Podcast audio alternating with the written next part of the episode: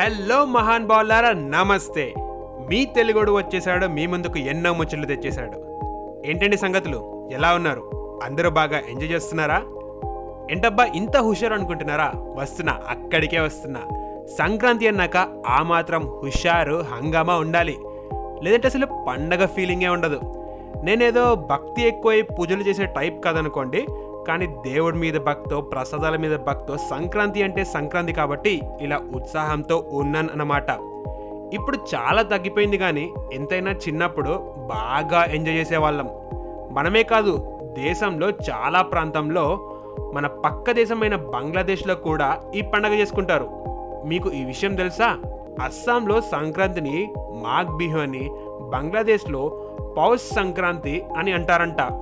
పేర్లు వేరైనా ఊర్లు వేరైనా పండగ చేసుకునే విధానం వేరైనా మనం అందరం ఎదురు చూసే పండగల్లో ఇది ఒకటి. సూర్యుడు సంక్రాంతి రోజు మకర రాశిలోకి ప్రవేశిస్తాడు. అందుకే ఆ రోజుని మకర సంక్రాంతి అని కూడా అంటారు. అంతేకాదు రైతులకి పంట చేతికి వచ్చేది కూడా ఇదే టైంలో. వాళ్ళు కూడా ఆ ఆనందంలో ఈ పండగ జరుపుకుంటారు. ఏది ఏమైనా మనకి మాత్రం సంక్రాంతిలో అన్నిటికన్నా నచ్చిన పాట ఏమిటంటే హాలిడేసే. సంక్రాంతి హాలిడేస్ రావాలి ఊరు వెళ్ళాలి ఫ్రెండ్స్ని కలవాలి. జనవరి వచ్చిన దగ్గర నుండి క్యాలెండర్ ఓపెన్ చేసి హాలిడేస్ ఎప్పుడు వస్తాయా అని లెక్క పెడుతూ ఉంటాం. పండగ సెలవులకి బాబాయిలు పిన్నిలు అత్తమ్మలు మామయ్యలు అందరు కజిన్స్ కలిసి ఉంటే ఇల్లంతా సందడిమయమవుతుంది. ఇలా ఎంజాయ్ చేసి చేసి సెలవులు అయ్యాక ఈ సందడికి అలవాటు పడి అసలు వెళ్ళబుద్దే అవ్వదు. ఇన్ని మాట్లాడుతుంటే గుర్తొచ్చింది ఇవాళందరూ భోజనాలు గట్టిగా చేసుంటారు అసలే సంక్రాంతి ఎన్ని పిండి వంటలో?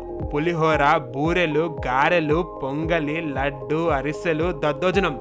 ఇలా చెప్పుకుంటూ పోతే అసలు చాలకుండా పోతాయి. చిన్నప్పుడు భోగి మంటలు వేయటానికి సూర్యుడు పడమరలో ఉదయించినా లేవని జనాలు కూడా పొద్దున్నే లేచి భోగి మంటలు వేయడానికి వచ్చేవాళ్ళు.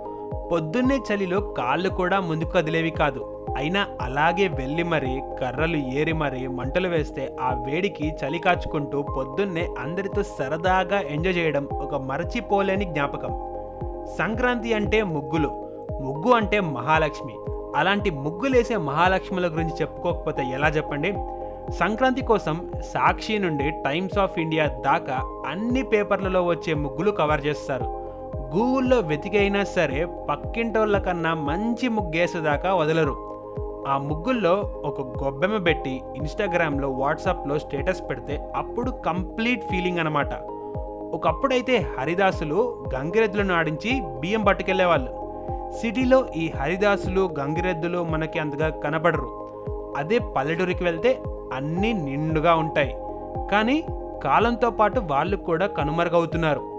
తరువాత కోడి పందాలు. కోడి అంటే చికెన్ షాప్లో ఉండే బ్రాయిలర్ కోడి అనుకునేవాడిని. కానీ ఒక్కసారి పల్లెటూరికి వెళ్తే తెలుస్తుంది అసలైన కోడి అంటే ఎలా ఉంటుందో. వాటి నడక రాజసం వేరే లెవెల్లో ఉంటుంది. ఆ సమయంలో పందెం రాయళ్ళకు కోళ్ళకు ఉన్నంత బాండింగ్ అసలు ఎక్కడా ఉండదు. నాకు తెలిసి చేపకు నీళ్ళకు మధ్య కూడా ఇంత బాండింగ్ ఉండదు. ఇంకా గాలిపటాలు. చిన్నప్పుడు నేను కొన్నన్ని గాలిపటాలు ఎవ్వరు కొని ఉండరు.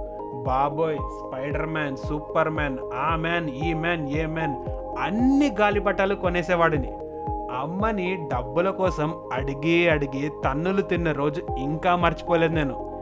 కేవలం కైట్ కొని ఎగిరేస్తే సరిపోదు. మళ్ళీ దాంతో పక్కనుడి కైట్ కట్ చేస్తే కానీ మనశ్శాంతి ఉండదు.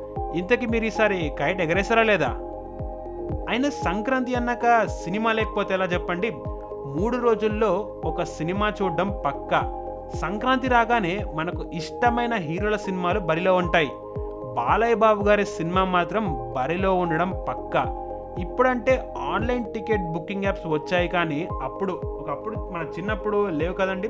లైన్లో నిల్చొని కొట్టుకొని మరీ సినిమా చూసేవాళ్ళం. లాస్ట్ ఇయర్ కరోనా వల్ల ఇలాంటివి ఏం చేయలేకపోయాం అనుకోండి. ఈ సంవత్సరం మనం కోవిడ్ నైన్టీన్ సేఫ్టీ ప్రోటోకాల్స్ పాటిస్తూ ప్రశాంతంగా సినిమా చూద్దాం. తెలుగు ప్రజలందరికీ సంక్రాంతి పండగ శుభాకాంక్షలు. అవును సినిమా అంటే గుర్తొచ్చింది. నా సినిమా టైం అయింది. సో లేట్ చేయకుండా మరిన్ని కబుర్లతో మళ్ళీ నెక్స్ట్ ఎపిసోడ్లో కలుద్దాం. అంతవరకు సెలవు నమస్తే ఇట్లు మీ తెలుగోడు.